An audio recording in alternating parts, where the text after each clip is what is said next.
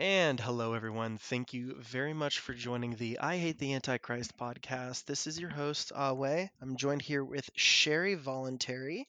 How Hi. Are you doing today? I'm great. Thanks for having me on. Thank you for coming on. I'm always excited to have new guests, very new podcasts. Uh, last time it was more comedy based. This time it's going to be more about, you know, the actual stuff, the voluntarism, the mm. mission statements. So thank you so much for coming on. Sure. Why don't you uh, tell everyone, first of all, who are you and what the hell are you doing here? Okay. Well, like you said, I am Sherry Voluntary. Uh, I am a podcaster and political activist, um, libertarian, voluntarist. Uh, I've been doing it for a few years now. I started out uh, with a just.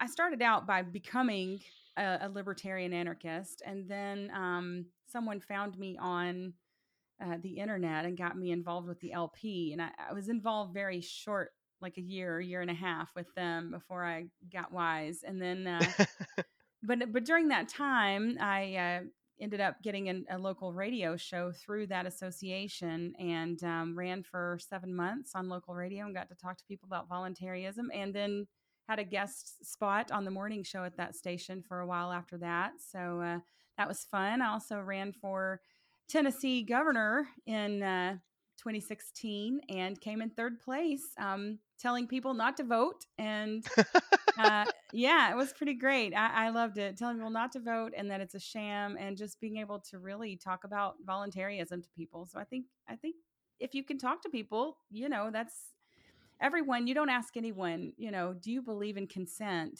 And they say, say no. I don't know anybody who would actually admit that they don't believe in consent. Yes. Uh, so it's just getting people to uh, help them along in their, um, consistency.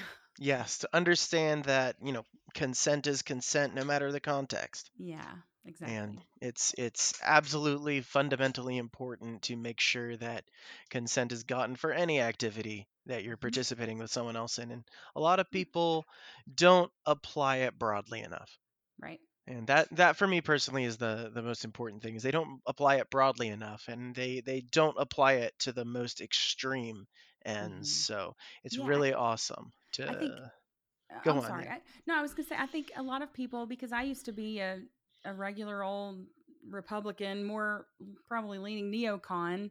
Mm-hmm. Um, and, you know, I felt like the Republican Party left me because I actually did believe in, you know, fiscal conservatism and, and things like that, like small government.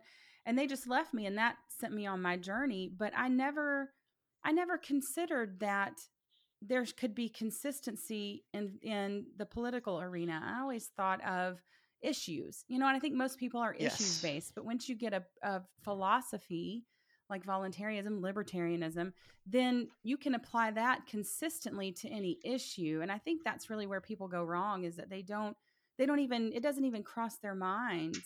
It didn't for me. Um, I remember mm-hmm. the first time I heard someone say taxation is theft, I was already, you know, getting into libertarianism at that point. And I was like, whoa, like it blew my mind. I'm like, really, it is. It actually is. And it, it mm-hmm. we forget once we get into this, you know, space, that there are people who've never heard these things, and they really have never thought about the world in this particular way. Yes, absolutely. They they don't think of the world in terms of to treat other people truly as one would wish to be treated by right. others. They don't view their treatment towards others as equivalent to their to other people's treatment towards them. Right. They will find their own slights as being less severe, and the slights of others as being significantly more. Right. Um, Moats and beams. Yeah, exactly. Exactly. It's, it's really like that. It's really like that. Yeah. And you see a lot of that getting worse and worse nowadays. Um, the way culture's changing. I mean, I, I grew up a bit of a, you know, Christian conservative myself. Mm-hmm. Um, just standard American evangelical Christian. And uh, I was reading the Bible my entire life. And yeah. at a certain point, I was listening to the politicians I heard speaking the words of the Bible and trying to evoke the name of Jesus and God for their own good. But then they turn around and they force activity on others that's completely ar- uh, arbitrary and contrary to what the Bible says. Right. Exactly. Um, among among whatever else you might follow, it's it's very inconsistent. Yeah. Um, the, the, they tend to espouse a certain moral moral uh, dialect and not not follow through when it comes to uh, receiving the means for taking that. And, and that being said, um, I believe now is the perfect time to bring up your uh, charity you've been working on. Yeah, absolutely. So um, some friends of mine and myself, uh, they they brought this idea to me and I got on board, um, which is uh, this idea that charity, you know, we we wanted to, we sort of see where things are going in the world, right? It's not, it's not great. Yes. Things are getting a little, a little hinky um, and have been, like, you know, it, it's, it's, it's nothing new to people who are paying attention, but Uh, we thought, well, why not do something to to help this? And also, we're kind of all tired of complaining. We wanted to complain less and do something. So there's always need in the world. Um, and that's something that we can sort of edge the state out of uh, in that context, you know, that they they are supposedly provide charity. But I think anybody who who's looked at the welfare system, no matter what side of the spectrum that you're on, you know, mm-hmm. you can see that there are definite huge problems with it. And it doesn't generally offer real help that gets people back to independence. And so we thought, well, this is where we could start. Um, so we we started this uh, organization, voluntary virtue dot org. And we want to help, especially those who are trying to live peacefully with other people. So Um, we, we definitely are going to look into, uh, voluntarists, libertarians, those, anyone who is N A P compliant, mm-hmm. but we don't, we want to reach out to people as well. So it will also be other people, uh, who aren't involved in, uh, coercion or violence for the state or anyone else, um, on their fellow man. So, you know, we won't be, our, our, the scope of our charity does not cover police officers or, you know, people of that nature who, who work for the state. So yeah, uh, that's, that's our first goal. And then we hope to expand into other areas if we, if this is successful, uh, and start building some things, you know, arbit- arbitration type, uh, stuff, other, other things to deal with inter- intellectual property. Um, we've got some ideas, but, uh, just to kind of start replacing government uh, where we think we can do things and, and, you know, build something new like Socrates encouraged. Yeah, absolutely. I mean, wow, uh, that's that's awesome. So uh, it looks like the, the stuff that you're going to be doing is going to be doing charitable actions yourself, going out of your way, make sure that you can replace anything that is free from coercion, direct comp- contributions from volunteers. Mm-hmm. Um, are you... Let me let me ask: are you supporting other charitable organizations along with this? Is it uh is it just like a solo effort with the with the Voluntary Virtue uh, organization, or are there other organizations that would be tied in with this?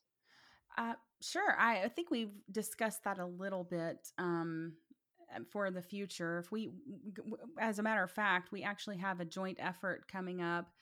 Um, our second event uh, will be in December, and we are going to uh, join with the Don't Comply group. Um, they are not a five oh one c three. We're actually a five oh one c three, but they've been doing in, in Dallas, many of you, your listeners may know about this, um, for the last four or five years, something called Feed the Need.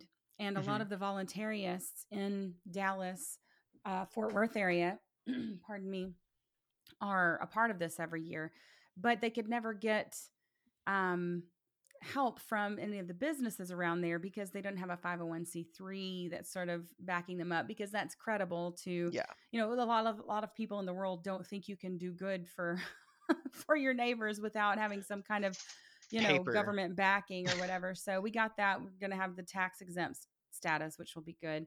Uh, but this um, event is, so it's illegal to feed the homeless in, in Dallas, yes, uh, the city limits. And so uh, the Don't Comply guys and the voluntarists of Dallas get together, and they bring food, uh, they bring sleeping bags, blankets, medicine, I mean, anything that they think, clothes that people might need, jackets. Um, and they, they give these to people, they feed people, they, for a couple days, they walk around. I, I've seen the live streams, um, that my friend Patrick, who is the board president of Voluntary Virtue and does Anarchast and Disenthrall podcasts, um, mm-hmm. you know, he'll, they record everything, and they're walking around and they're talking with these people, and they're actually reaching out to them and trying to, to show them that there are humans that care about them out there. And, um, so you know, that, that to me is, is a great example of humans interacting and, and caring for one another and doing for people what you would want done for you. Uh, but you know, the city police don't like that, but they've never stopped it yet because, um, mm-hmm. our friends are armed. They do all this and they're very openly armed, and, uh, they've had the, the police generally roll by, they kind of slow roll and look, you know, it, um, they do it anyways. And that's, I think, uh, the, the way people yeah. should behave, that the magic spells that the state uses called laws don't mm-hmm. determine morality. No, and absolutely. Too many people have been convinced that if it's the law says it, then that's the right thing. And, and of course we know that's not true. History has borne that out. You know, we have a Holocaust, and hiding Jews was uh, yeah. illegal. And, um, exactly. I think, yeah, you know, or, or the Underground Railroad, when people doing that. So we feel like we're just continuing that tradition of those people who said, you know what, I don't care what the government says.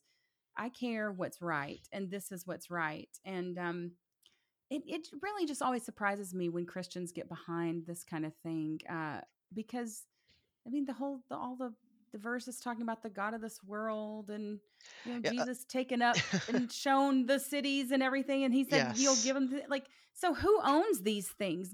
Government is not godly. Like this is not, no, it's not.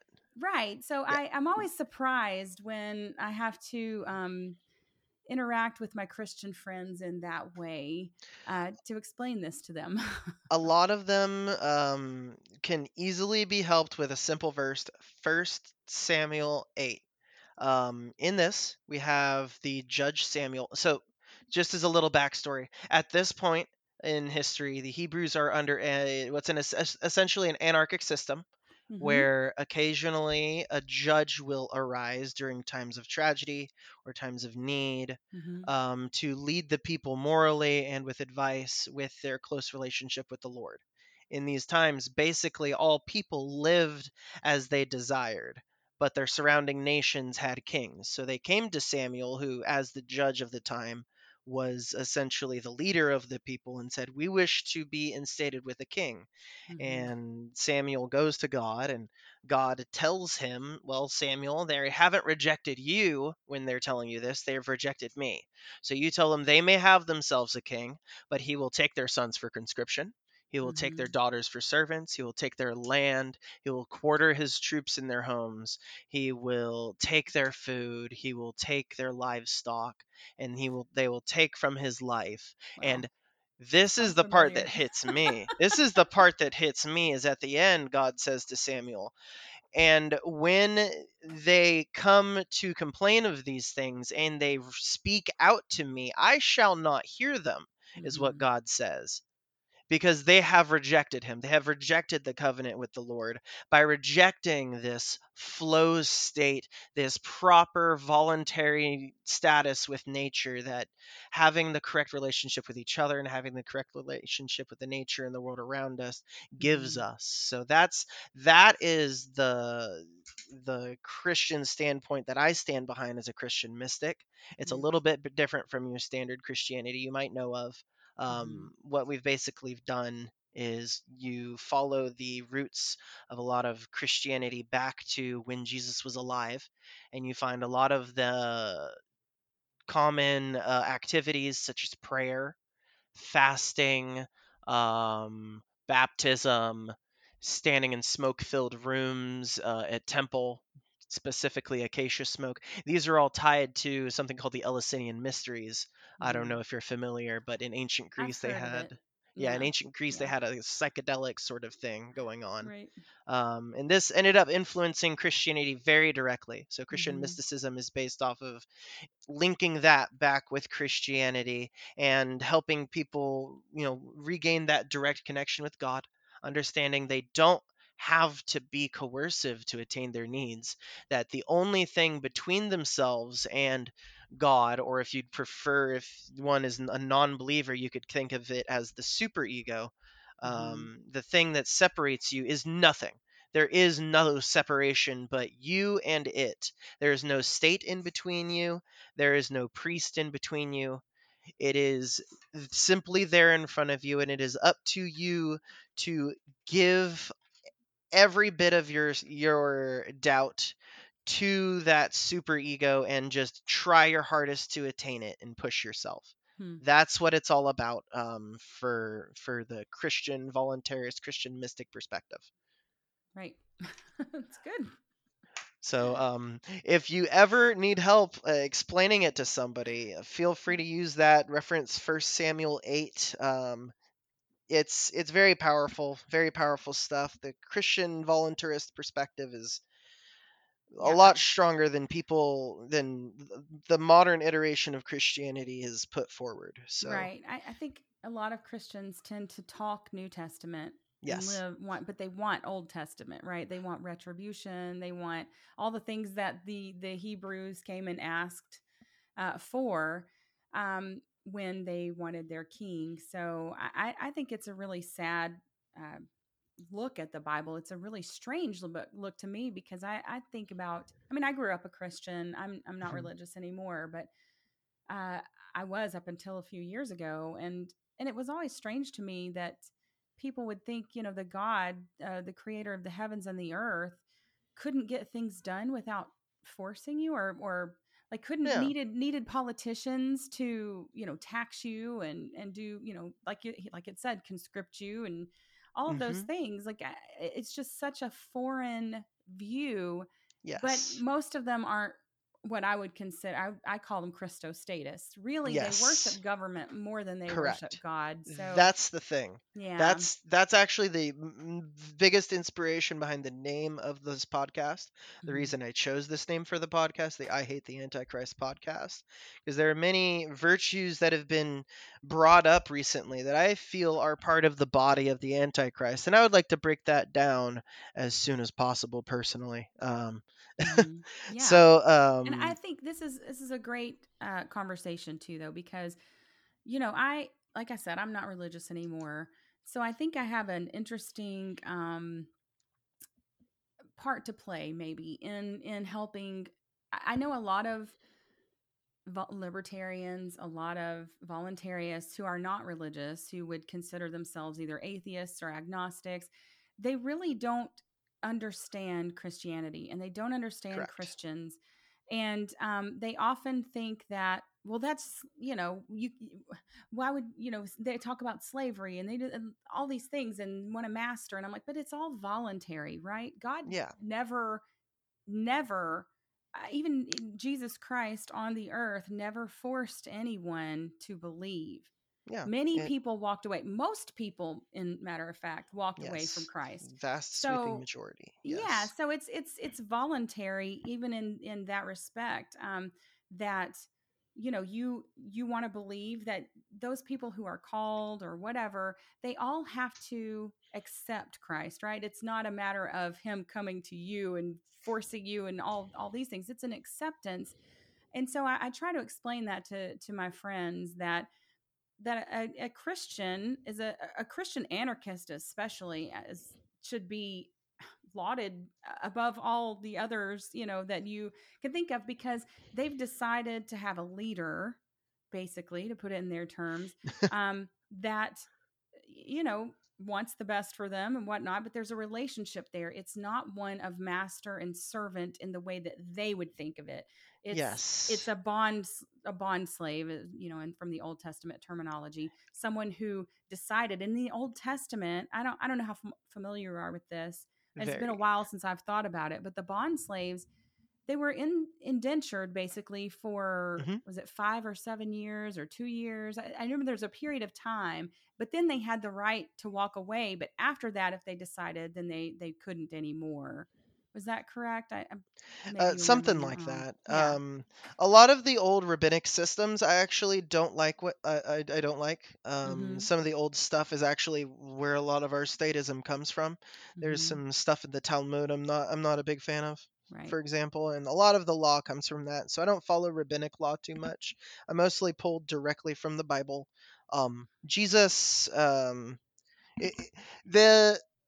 Oh, man. So the idea of master-slave relationships, servant, servant, server, um, lord and uh, and uh, servant, lord and serf, uh, these relationship ideas re- rec- re- recur in the Bible not as a way of saying that you should be forced into it. Right. It's it's not it's a metaphor. It's not a they, uh, they don't take it as a metaphor. Right. Yeah. That's um, my point it's... entirely is that it's not it's not like, you know, that that Christ especially would would want you to be forced into like believing. Forced believing isn't believing at all. Right. We know that. Even in the Old Testament. Right. Even in the Old Testament, the so w- when Christ came, he did not come to change the word of the Old Testament. He mm-hmm. came to exact it, to show the correct interpretation of it. That is what he came to do. So everything mm-hmm. that Christ does in the Old Testament is a correct interpreta- is con- supposed to be considered a correct reinterpretation or just flat out interpretation of what takes place in the Old Testament. So mm-hmm. it is a lot of referring to metaphor instead, and you can actually see that if you look at versions like the interlinear version, which show you mm-hmm. not just the original language, but it shows you the direct translation for each individual right. word, for preserving the original grammar, showing you a link to other uses of the same word in the Bible, mm-hmm. absolutely everything. Um, yeah. And you end up picking up a lot of the metaphors. Just as it's not supposed to be that the person is commanding you and that you follow them as if they are commanding you, it is that that relationship is the one on which you survive most truly, mm-hmm. is the one that you share with your own physical life, with your own heart, with your own soul. To not be true to that is to reject God. In his letter to the Ephesians, Paul says it is to yourself that you should think. Do not use the teachings of this world to figure out what is right, but look within yourself to figure out what is right in the moment across which you come to it. And that is the heart of voluntarism. Mm-hmm. It is the so. absolute heart of it. Individual directed. Uh, it absolutely is. It's yeah. it's a beautiful, beautiful set of verses in the Bible come together to form this amazingly cohesive uh, moral and political, yeah, political mindset. Um, mm-hmm. And it's very discounted by a lot of Christians today just because yeah. of one verse. Which Romans. is yeah in Romans, and so I'm I'm gonna address that verse because I haven't yet on this mm-hmm. podcast. The problem with the verse in Romans about authority coming from God is it's not a description of how God has given them authority. It's how they attained authority from what God has made on earth. Right.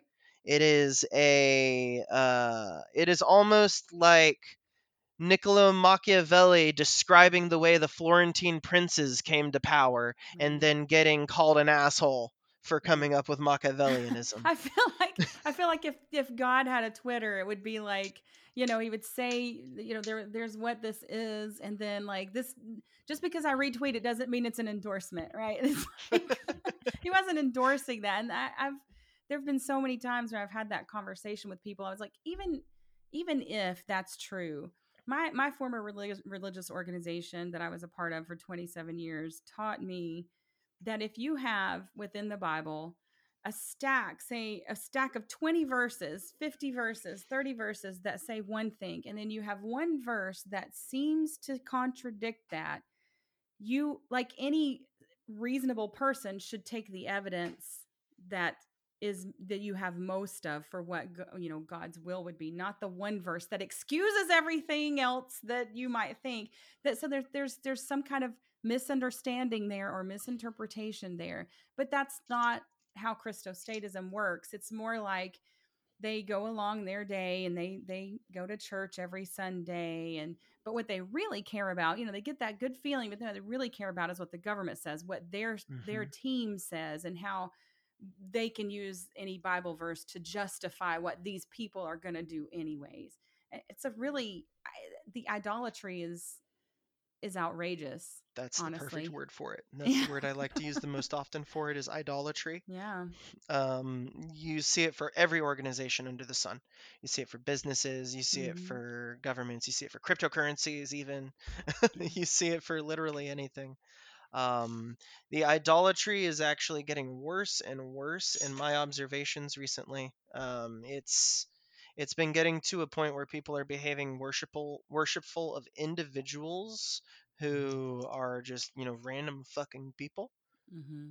Um, and that that's the one that angers me the most is is that one probably. That just, human nature. Oh my gosh! Just, you know, even as someone who's not religious, it's it's there's so much of that that that you know, virtue is not only contained or only understood through biblical means, right? Like, I mean, yes. maybe a Christian would think that, but virtue, like you were saying, it predates the idea of virtue, I should say, predates Christianity. Yes. And there are things worth striving for, right? Truth is worth striving for. And this um, is the only real difference, I think, here is I think that is still through God that that comes through. Right. In, and so, in my opinion, God is Christian the emergent would. force of nature. Um, so the, he's just the natural source from which it comes from. But in my opinion, the Bible as the unmitigated word of God is not as it's been interpreted. It is more of, it has been, fi- it, it's not simply the word of God. It is word that has been filtered through God, mm-hmm. if that makes sense. God is time. Well, God that, is the successful living of one being to another over time. That that would be the Christian perspective, right? I mean, that's what I'm saying. But there's there's that joining idea that, because I hear a lot of my Christian friends say, well, atheists can't know what's good. Well, I don't think that's true. No. Um, because I think virtue is something like, say, truth and reason. Those things are worth striving for. Beauty. Uh, there are many, you know, what's good. And and maybe we have some ideas that are different on what those things are. But most of, of the world kind of, it's like murder. You know, I've talked to people before. They say, well, if you had anarchy, you just have murder, it would just be okay. And I'm like, but that's not true. Law, no. The law that you look at doesn't stop murder now. And everyone with any with a sound mind understands that murder is wrong. We're talking murder, the unjust taking of life. Yes. And so that if you it, you don't have to be of a certain religion to see that, because anyone, I think it's it's innate within humans to say that, well, maybe something I don't want done to me, I shouldn't do to someone else so that they don't yes. do it to me. Like even, even that, that kind of just from a, an outside religion point of view, you can make those logical deductions about why just a, a sound-minded, reasonable human being could understand what's good and what's not. Uh, now, you know, there's a lot of, lot of gray area, but that's what's beautiful about voluntarism over statism, is that statism says people in California, for example, have to live like people in Alabama. Mm-hmm. And, you know, most often it's people in Alabama are being forced to live like people in California. Yeah, exactly. But, but voluntarism would say, well, why?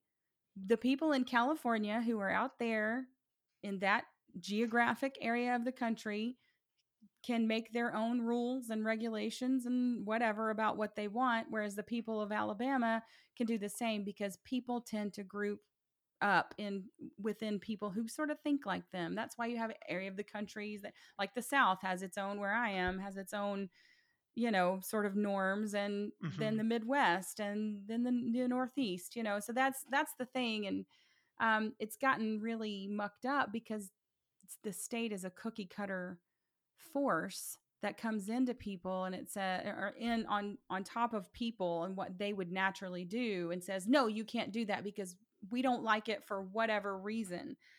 And um, then that becomes part of, you know, society and, and all that. And it gets, it gets really muddled so that people don't have an idea of what's actually good. But I think that's the call of the voluntarist um, yes. and the, you know, the Christian from that perspective is to call people back to what is actually good.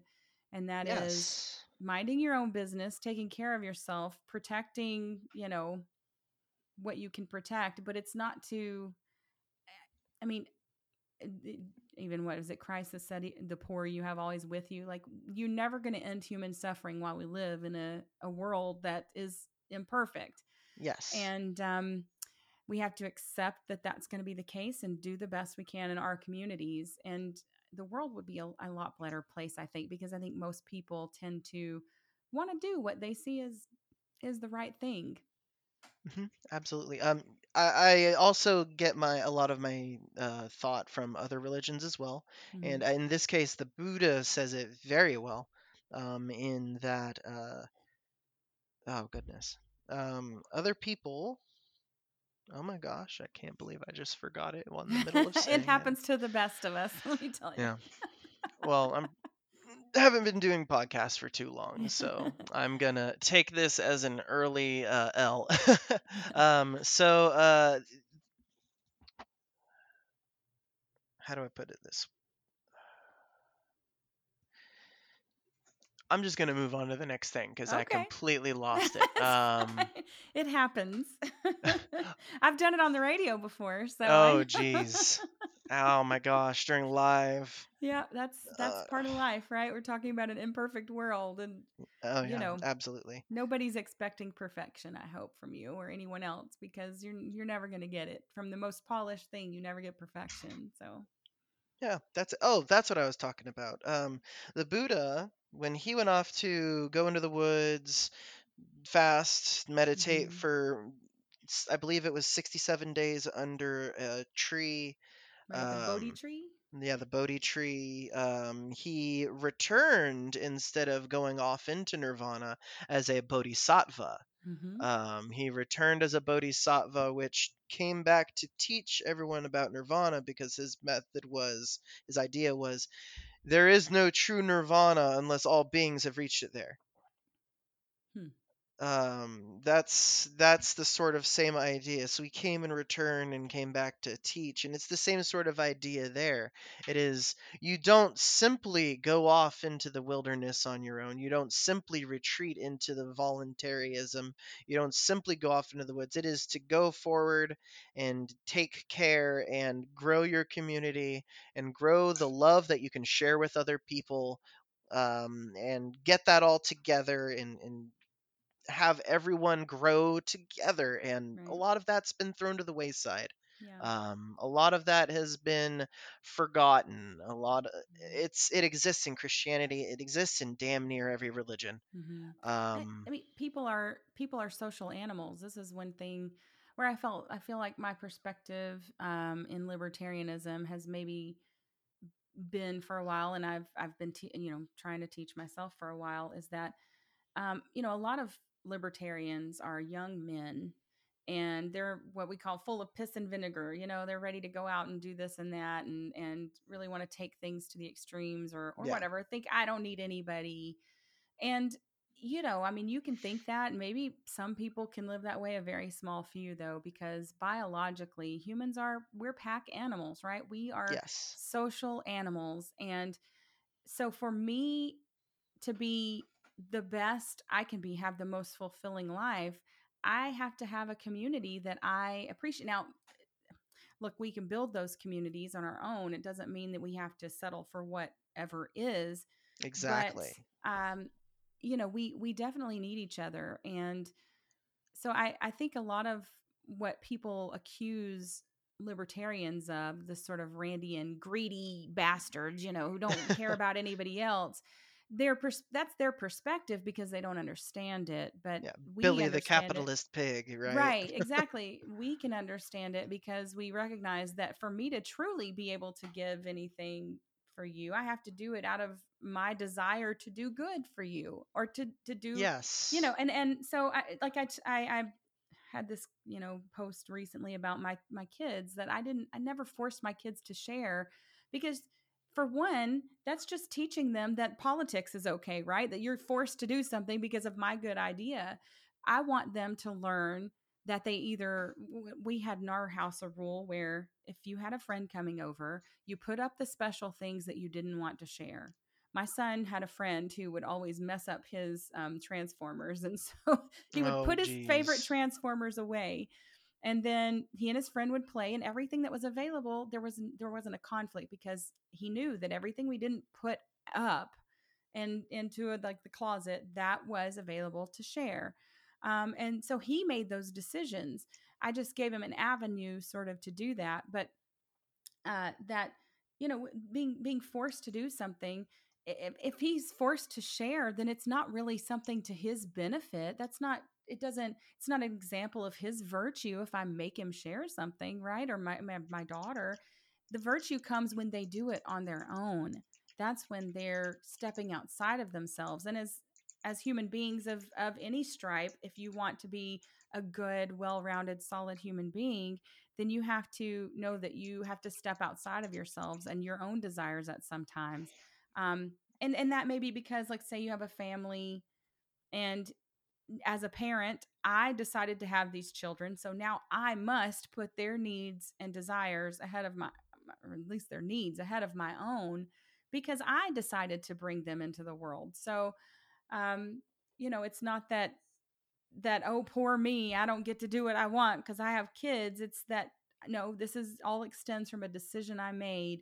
And that's a decision that I stand by and that I want to do my best in uh, trying to bring forth our good children into the world that I can be proud of, and they can stand in, in their own majority and be independent humans who have an understanding of what's right and wrong. And to me, that's, that's the highest form of activism, is raising yes. good children. So. Yes, absolutely. one hundred percent correct on that last point. Um, and also, you know, all, all of that is why I'm super excited about charities, about the Voluntary Virtue, mm-hmm. um, like what you've got going on, because there are so many organizations that would really like to get together and would like to create a community somewhere where they can have a voluntary community. They can right. have local food supplies, local lumber supplies, local experts who have like-minded ideas and mm-hmm. like-minded thoughts, like-minded values over what they value. Um, so it's, it's really awesome to see charities like this pop up. And um, w- one thing that I find interesting is uh, the few places where uh, the Bible does say to support the government are the few places where I see good parents still always keep over their kids. Hmm. um, so there are only two places. Um, number one is the punishment of evildoers. Hmm. The Bible says to support the government in the punishment of evildoers. Um, it's it's pretty blatant about that, um, to support, you know, exiling people, getting rid of them from the community, however it's done at your locality. And then it also says to support it in the case of, and this is very s- surprisingly specific, and I can't remember the verse exactly, um, but the essentially to support tax collection for the public good, which implies that there is tax collect- collection without the public good. Mm-hmm. So um, I've seen a few interesting voluntary uh, charity ideas where it essentially works like a voluntary tax system. Mm-hmm.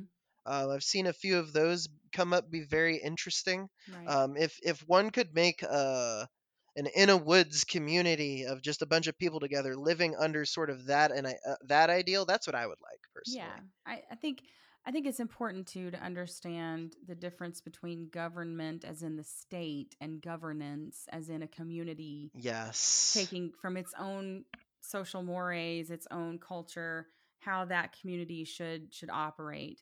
And I don't think it says anything about, you know, people not being able to leave that community. Like that's exactly, that's part of it. And so with never the, with the, with the states, the United States, um, you know, I, I can't even leave this country without being like, it's like ten thousand dollars last I checked mm-hmm. to actually relinquish your citizenship.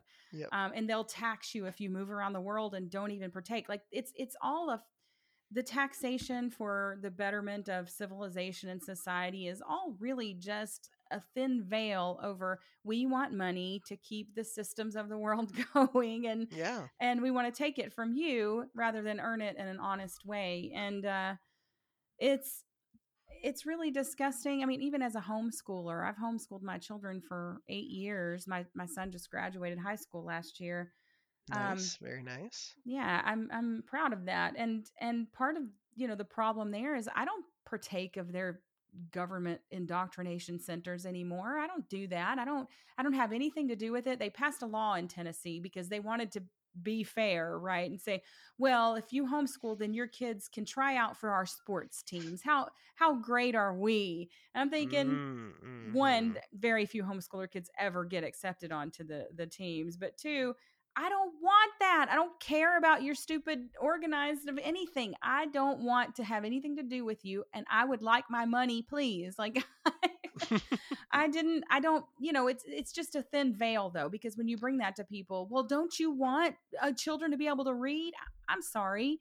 You, people couldn't read before public schools? I don't think yeah, so. Yeah, that's that's the Social, problem. Right. Your kids won't be socialized. Oh, they never figured out how to socialize people until public schools? Like, the world has existed for thousands of years before the public school system, and I think they did okay.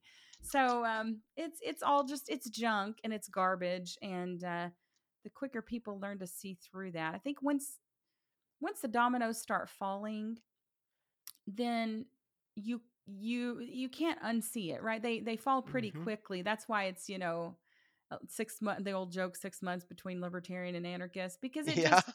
it falls so quickly once you really start to see that I don't have any right over your, your person, that anything that I advocate for, even me as a non-religious person, I want people to be able to carry out their religions as they see fit, as long as they don't harm other people, because I want to then not be forced to have a religion that I don't want.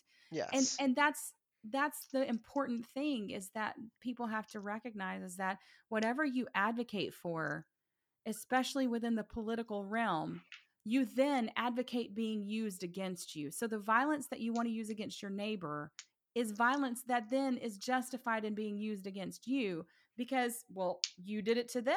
So exactly. And that's what so Hence much of politics is, is tit for tat, back and forth. And it just keeps getting worse. Quite directly, hence the golden rule. Yeah, exactly. Uh, yeah, it's uh, we live in a House of Cards world. Yeah. We really do. It's it's a very, very, very fragile existence we live.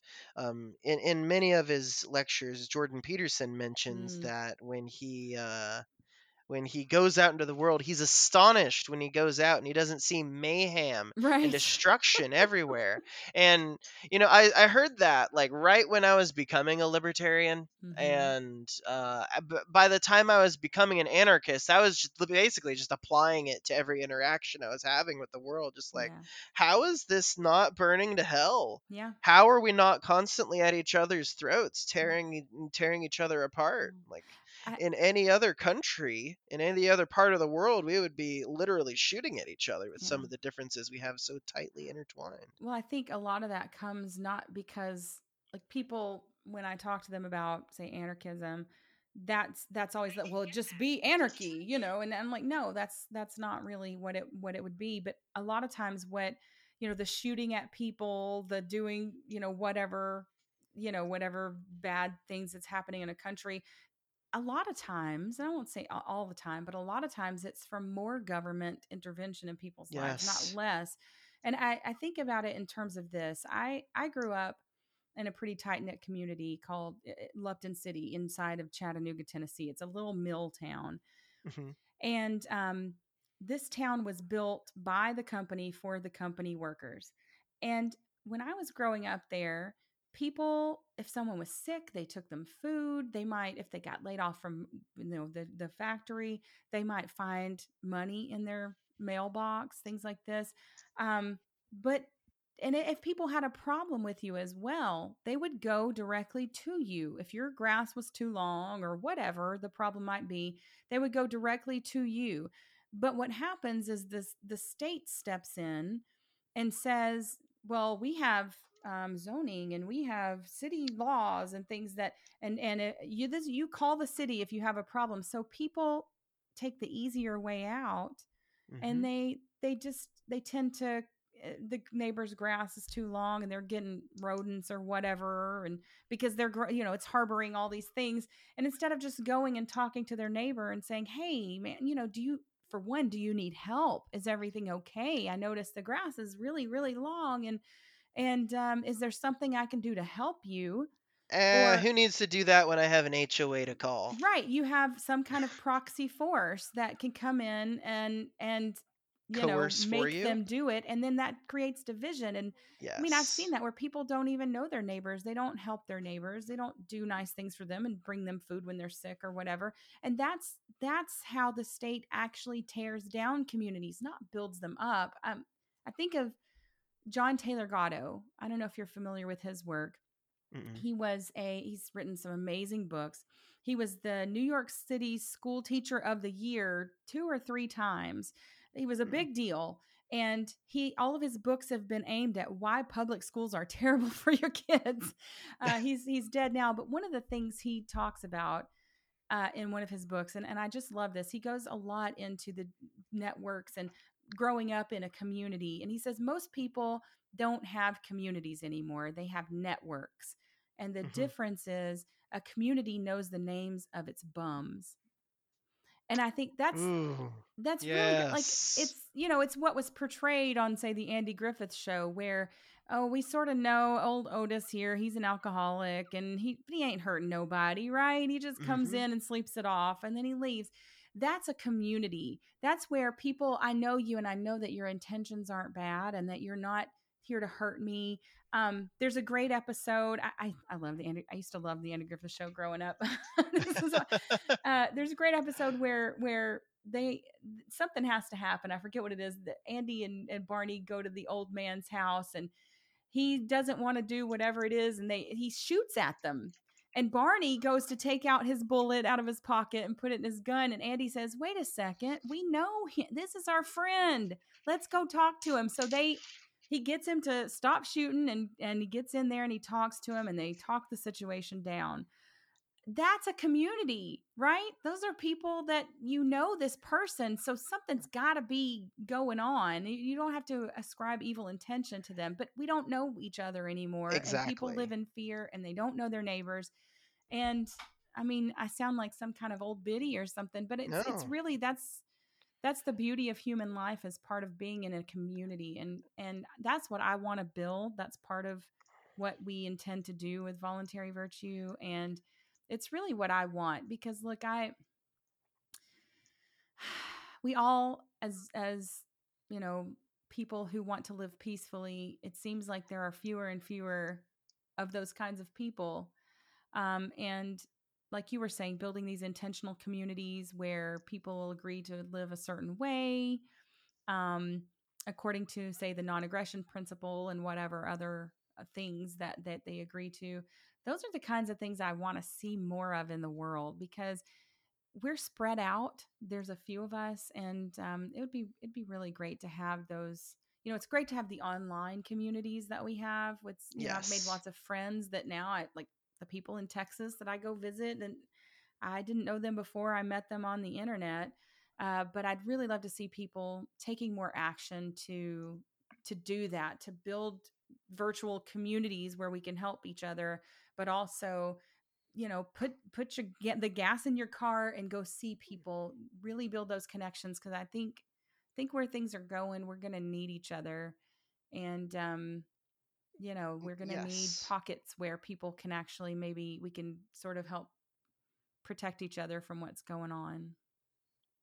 Yeah, that's, that's very well said. Um, absolutely. Um, there's uh, quite a bit of, of organization that needs to start happening mm-hmm. and it needs to start happening very soon. Yeah. Um, I think that your idea with Voluntary Voice is amazing. I think that you guys have already we're already doing in Dallas with the with the food drives. The armed protection for the mm-hmm. food drives is awesome. Um, that yeah. is exactly the sort of stuff we need. But also, I think people need to move. people need to move. People need to yeah. physically get together where we can support each other materially. Yeah, that'd be more than just through great. digital media too. Yeah, more than just through Bitcoin. Tell people uh, with the the Free State Project, you know, there's a lot of great people involved in that. Um, but it's so friggin' cold up there.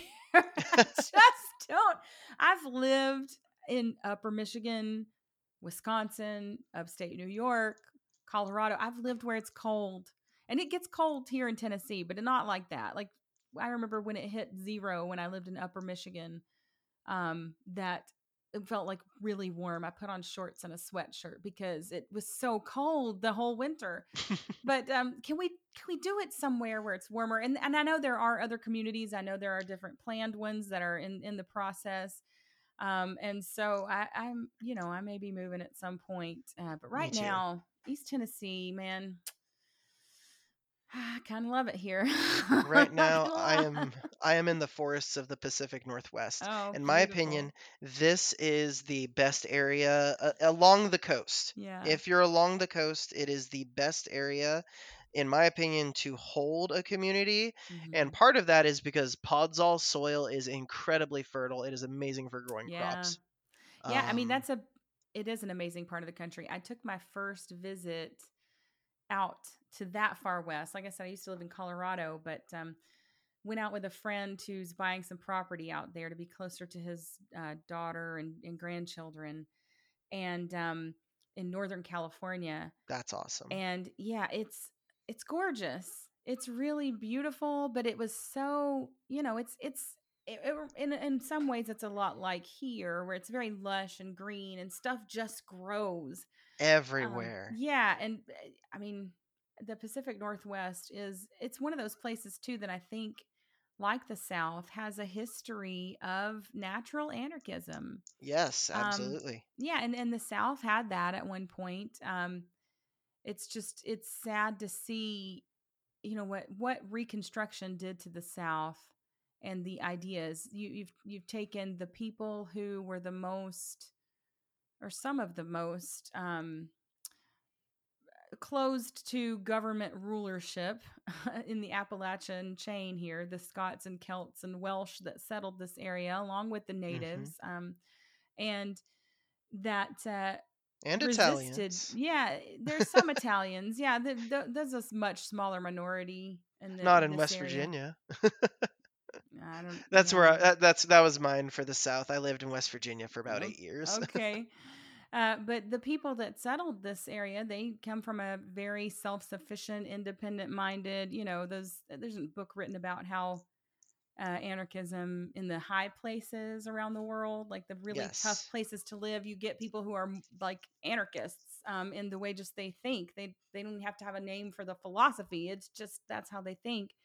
Um, and and it's really been... You know, I remember when I was a kid, people would talk about revenuers, and where I come, where I live now currently is the home of NASCAR, because they souped up their cars and said during Prohibition, no, we're not doing that. We're going to make us some money and we're going to do what we want.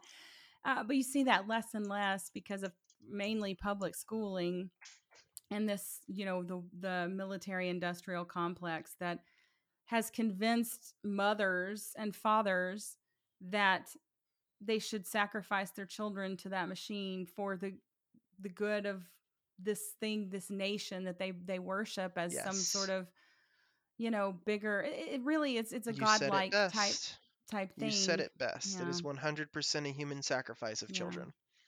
It definitely is. I mean, they, they they use religious language on purpose, right? When when mm-hmm. Ronald Reagan called America a city on a hill, he didn't just pull that out of his behind, right? That came from mm-hmm. the Bible.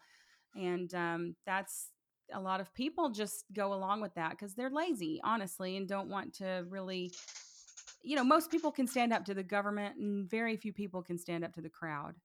And that's where you find your anarchists. So. Yep. And uh, something interesting, the people who think in anarchic ways, that kind of echoes back to the same idea of, of oneness with the infinite, oneness with nature. Um, the, these people, they're survivalists. They're out mm-hmm. there living in what God has truly created. They're living in it. They are living in nature with it. There are, uh, God, I forget who it was, but there was a gentleman who got stuck at sea for, I believe, three hundred eighty-five days. Or no, Ooh. four hundred eighty-two days, I think it was. Some four hundred plus days at sea. Anyway, uh, he, at a certain point, ran out of all of his natural supplies. Mm-hmm. And what he would notice is something like, he was in the Indian Ocean, and every morning a flying fish would just happen to be sitting on his raft. Mm-hmm. There would yeah. happen to be rainwater that would catch in a section of the raft for him. Um, things like this. In th- this, in my opinion, these people who develop this anarchic method of thought, they're developing that from a more accurate and more direct connection with the truth, with nature, with reality. Um, that's just something that popped mm-hmm. out to me when you mentioned that. Yeah. That's sort of the the very Greek way of thinking about it too, right? The the mm-hmm. natural type. What's that? That beauty and intelli- or nature. Uh, beauty, nature, truth, um, those kinds of things were all, that's all part of who man is supposed to be, right? It's not like yes. we're separate from that. So um, I, I looked it up. It's Jose Salvador Alvarenga. That's the one. Yep. four hundred thirty-eight days. Whew, that's a long Yeah. Could you imagine no. not seeing a single other person for a year and a half? I think I think I can imagine it now that COVID happened, honestly. Yeah, yeah. Uh, even though I yeah. didn't stay away from people, I sort of did what I want. But a lot of people, like we saw what happened when most people tried to, they tried to be good to the standards of what the government said was yeah. good. And they became nervous wrecks or killed themselves, like yep. they, or were very sick, or there's just a lot of mental illness that was made worse by that, I think, too. So for for a man to come out of that and survive it and, and thrive after is pretty, you're a pretty resilient person. Oh, um, yeah. So absolutely. Yeah. Um, somewhat related. Uh, are you familiar with the five factor model? This is kind of related to COVID. I don't think so, the five factor model. It's a psychological model. Um, hmm. Basically, a bunch of tests were done where they would just did a bunch of personality tests over and over. They found out the questions that were grouped together and grouped together and grouped together. And they kept on changing those questions until they were able to come up with five metrics where they could not find any way to link these metrics directly to each other. Hmm. And these t- seem to be the the Sims stat card for humans. Oh, okay. Yeah. I, so I have it's, seen. Yeah. It's represented with, it's represented with the acronym OCEAN. Mm-hmm. Um, which is sh- short for uh, openness, conscientiousness, extroversion, agreeableness, and neuroticism. I took Jordan Peterson's big, yes. big ten or big five. Big whatever. Five. Yeah, I took that. So yeah, I, I'm actually okay. I just heard it called that. So. Okay, good. So the five-factor model, the big five, yeah, same thing. Um, so there is a theory I have, or rather a hypothesis. Okay. Um, it. Because uh, this, these are some of the formative years of anybody's lives at any time of the planet. Right now, some t- somebody's years are being formed right now by COVID. And in my opinion, because of the COVID lockdowns, in about mm, ten to twenty years, we're going to see a massive influx of people who are extremely high in trait neuroticism, mm-hmm. which is uh, aversion to negative emotion. Mm-hmm. Um, and when that happens, I believe that is when we're going to see the collapse take place, sometime within ten to fifteen or ten to twenty years. I believe it's going to take place around then, because I think that is when the, uh, when the neuroticism hits ahead, that's when the ability to pull more power from the past is about going to run out. Because that's also when Social Security is projected to become uh, more than double the cost that it costs to upkeep than it was paying out before two thousand. Right. So we're seeing that come up to a head. And we're seeing people, and I think that we're going to see people extremely high in neuroticism come out. Mm-hmm. And we're going to see people who do not interact on levels deeper than acquaintance right. because of it. it. I could, I can imagine there being a lot of fallout. I, I that's what I often wonder is what this, the generation born and, you know, giving, having their formative years during this, like maybe yeah. not the newborns, but the, you know, the kids that are five and seven and eleven mm-hmm. and, you know, my daughter is eleven, right. Or will be eleven soon. And, uh, I've done as much as possible to keep that from her, but we do a homeschool co-op and she really wanted to keep going. So, but it's been a good teaching method for, you know, the masks and wearing them. And like, she, she stood up to her classmates. She wouldn't say the pledge there, which I, I loved, I thought was beautiful. um, her teacher was really supportive of her too, but she, she's, she's pretty, you know, she comes from a home where she's given a lot of love and respect uh, for her opinions and her, you know, own will and desire in life. And um, within the family context, I mean, I don't let her do whatever she wants, but mm-hmm. um, so that she's more able to stand up against the crowd, you know, and that's, yeah. for me, that's an amazing, I was not able to do that as a young person. So I love that. But I, one thing I do want to say is that I, I think it's interesting. The uh you mentioned high in neuroticism. I'm actually very high in neuroticism. um, so I think one of the things about that big five is that is so interesting. And then I still really haven't, I, I don't think I've, I've, you know, sorted it all out in my mind yet, but it's, it, it, it's not just like, it doesn't put you in a box and says, oh, if you're this, you're this, or you like yeah. this. And, and it's, it's how all of those unique things to you, along with the environment that you've come from and that you currently live in, affect you, and they're expressed through you.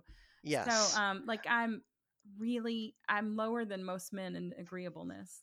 Mm-hmm. And, um, I think it was nineteen or something, and most men are twenty, something like that. So, uh, I, I but I, you know, I, when I first took this, the test, I, I cried for like three days because I did, because I thought it was calling me a bad person, because no. I'm also very, I'm, I'm kind of low in industriousness, even though I do mm-hmm. a lot of things. Like it's, um, you're not much of a DIYer. I mean, I am though. That's what, like, it really surprised me, but, um, you know, I'm not a very focused person though. Mm-hmm. I, I tend to kind of hyper focus on things, but that's not real focus, because then you let other things slip. Right. It's yeah. And, and I'm, I'm, I'm an artsy person. I'm kind of, I fly, you know, my, my, as Jordan Peterson says, the, the creative mind, it goes down rabbit trails and this and that. It's not, it's not like how a lot of people think, where one thing builds on another. It reminds you of stuff and all this. So, So there's a lot of ways that those things can express themselves. Yes. Um, for anybody, I just, I feel bad when people take it. I'm like, I hope they don't feel bad about themselves, because it's yep. really, it's very eye-opening, and it should help you understand yourself better and see where you can be more well-rounded. But those words, when you're, when it says you're low in industriousness, that yeah. makes it sound like it's saying you're lazy, and that's not what mm-hmm. it's necessarily no, saying. No. Um, it's saying that these are these are your pre preset answers to questions, is what no. it's saying, and the preset conditions load the chamber, but it's really the environment that pulls the trigger, mm-hmm. and that's why I think that, for example, you said you're high in neuroticism, I am. But I don't I don't see you know COVIDiot. branch COVIDian weirdness from you right. as a high from high neuroticism person. It's because for you, environment never pulled that trigger to make that a huge thing for you. Yeah. Well, and, I and too, I think being an anarchist, you know, skepticism. There, the real crisis in this in this country, if you will, is skepticism. Skepticism mm-hmm. is at an all-time low, and if people are skeptical, whether they ascribe to any kind of philosophy, if you're just skeptical of the information that comes across you, that means you're thinking about it. That's what people skepticism are only is. Skeptical against that which does not make them comfortable nowadays. Yeah, yeah exactly. If, if it makes them comfortable, they are fully willing to accept anything, no matter how ridiculous. And I mm-hmm. think that the past year and a half has absolutely shown that, with some of the some of these cartoon characters we've seen walking around with like half cut up water jugs on their head right. and like. Saw one where a dude had like a shoe against his face with the right. laces behind his head. Yeah. Uh, oh my yeah. gosh. Or the pods. People are, you know, oh, uh, yeah. like out there, they're eating outdoors, and they're also in these covered plastic things so that they yeah. can, what's the point? Yeah. Again? It's, again, I think it breaks down those human bonds, and and it it, mm-hmm. it goes to show, like, even recently, you know, they were talking about cases at first, and then deaths, and then now cases again. do you not see this? Like, it doesn't register with people that, okay, exactly. a case, the, the number of cases does not matter. That's irrelevant. Exactly. Um, but they don't, you know, they don't think. And, and that's, but that's the way the machine wants it, right? They mm-hmm. don't want people to think. They want people to react. They, they want people to think uh, the way they want them to think. Exactly. And it's, it's very, believe the facts they want them to believe. Yeah. The, the Michael Malice is completely right when he said the mainstream mm. media is not the friend of the people. Like no, it's it just, is not. It, the corporate media, he said, and that's what it is. It's the corporate media. It's it's a governmentality that is meant to direct your attention. It's like my, my son is learning magic, right? Like prestidigitation type magic, right? Okay. And, okay. Uh, he's learning these tricks. There's sleight of hand. And that's really what it is. It's, it's fun. Sleight of hand. It's misdirection. Um, and and they misdirect you to what they want. And they put it at a fever pitch. And then because most people can't stand up to the crowd, it's self-sustaining. So it yes. just keeps going and it gets bigger and bigger. And it it's they're more violent and there's more danger for people who do stand up. But look, we got to get to the point where we're willing to face a little bit of ire um, and ridicule. I, I've, I've resigned myself to it. You know, I've been ridiculed many times for what I say, what I believe. Yep. Me too. Yeah. Me too. So it's just a matter of, well, this is where I draw my line. And, uh, you know, we're, I think people really have to start thinking for sure about where their lines are yeah. and what this is why I, do. This is why I embrace the Christian caricature. Hmm. I really do. This is why I make. I, I don't know if you've seen the the tweets occasionally, but I mean, I have a list of every U N account on Twitter, and I'll occasionally just see a post run going down, and I'll just reply, "I hate the Antichrist," right. on the post directly. Like I don't care anymore. Yeah, yeah. Oh yeah, I do it all the time. It'll come on my main Twitter, or it'll go on the podcast right. Twitter. That's I'll funny. do it. I, it, it is. It, it's sad too. Like what you're saying, though. Like just standing out from people. Christianity, yeah. I, it, it, it's founded in resistance, right? Yes. The, so when people, I just it, it blows my mind. It boggles my mind. I feel like that little emoji with the nuclear explosion on its head. Yes. Because Christianity has a long and beautiful history of resistance. Voluntarism comes out of Christianity. I don't know how many people are familiar with that. The first people called voluntarists were people who were uh, upset about compulsory schooling. So yes. it's this. It's so funny too because this the the topics aren't any different today. They're still no, they the aren't. Same situation. Yep. I mean, unfortunately, time, time's arrow marches forward, but sure as hell if the world ain't round. Yeah, no kidding. It keeps passing by the same spot over and over like a Hanna-Barbera cartoon, right? Yeah. Well, thank you very much for coming on. Um, Great. Thanks for having I, me. I really appreciate you coming on. Um, so the really last thing I'd like to to ask is, how can my listeners get to you? Where can they donate to Voluntary Virtue? Um, go ahead and go on a spiel one last time about yourself and why you came on today. Great. Yeah. I, well, uh, first I'll say that voluntary virtue dot org is where you can go. And that, that first landing page down at the bottom, there's a donate button. There's also, you know, volunteer. Um, we need people who are memers. We need definitely for, we have a, a group associated Facebook page, uh, like our community page that we're calling the Tactical Charity Society. And that's nice. Like for the memers, the edgelords, the people who, you know, we're going to farm that for content. Um, and t- that's the community building part of it. Um, and we have, you know, uh, designers for graphics that we would love to have, um, some volunteers that can do graphics and things for us. Um, and then there's the boots on the ground volunteers, of course, uh, because we, that was absolutely important to us when we were developing this, was to have not just where we drop, you know, um, you know, help pay for a surgery for someone or whatever, but we actually have boots on the ground for people. Um, I don't know, many people may know Patrick Smith already, who's the, the board president, but his daughter had leukemia and she was part of the Make a Wish Uh, foundation, And one of the things that they do and that he loved and he became a part of because he wanted to also do this for other people um, is they they have someone with you called a wish granter that is with you for at least two years. Um, most of their projects take two years to get a person through. But mm-hmm. until until the wish is granted and all that, they this person is your liaison. And they just they drop by or send pizza. You know, they, they just make sure you're okay. And as voluntarists, we wow. really want to do that for, we don't want to just be, here's your money and we're gone, or here's your, you know, surgery. 'Cause we're not giving money directly to people, but, um, we want to actually care for people. Um, mm-hmm. and so we definitely want a group on boots on the ground activists that will, you know, help organize meals for someone whose family is going through, you know, a child or or them having some sort of life-changing illness or surgery. They'll make sure they have food. They don't have to think about, you know, oh, what am I going to, how am I going to feed dinner to the kids? Like, no, here's a casserole. You go take care of what you have to take care of. Just that sort of love for each other. Um, so we need that. And um, I, I guess I, I really, I'm, I appreciate you having me on your podcast, because uh, I haven't thought about these things for, for a while, you know, this sort of, I, I mean, I think about Christianity stuff um, mm-hmm. from time to time because I come across those kinds of arguments.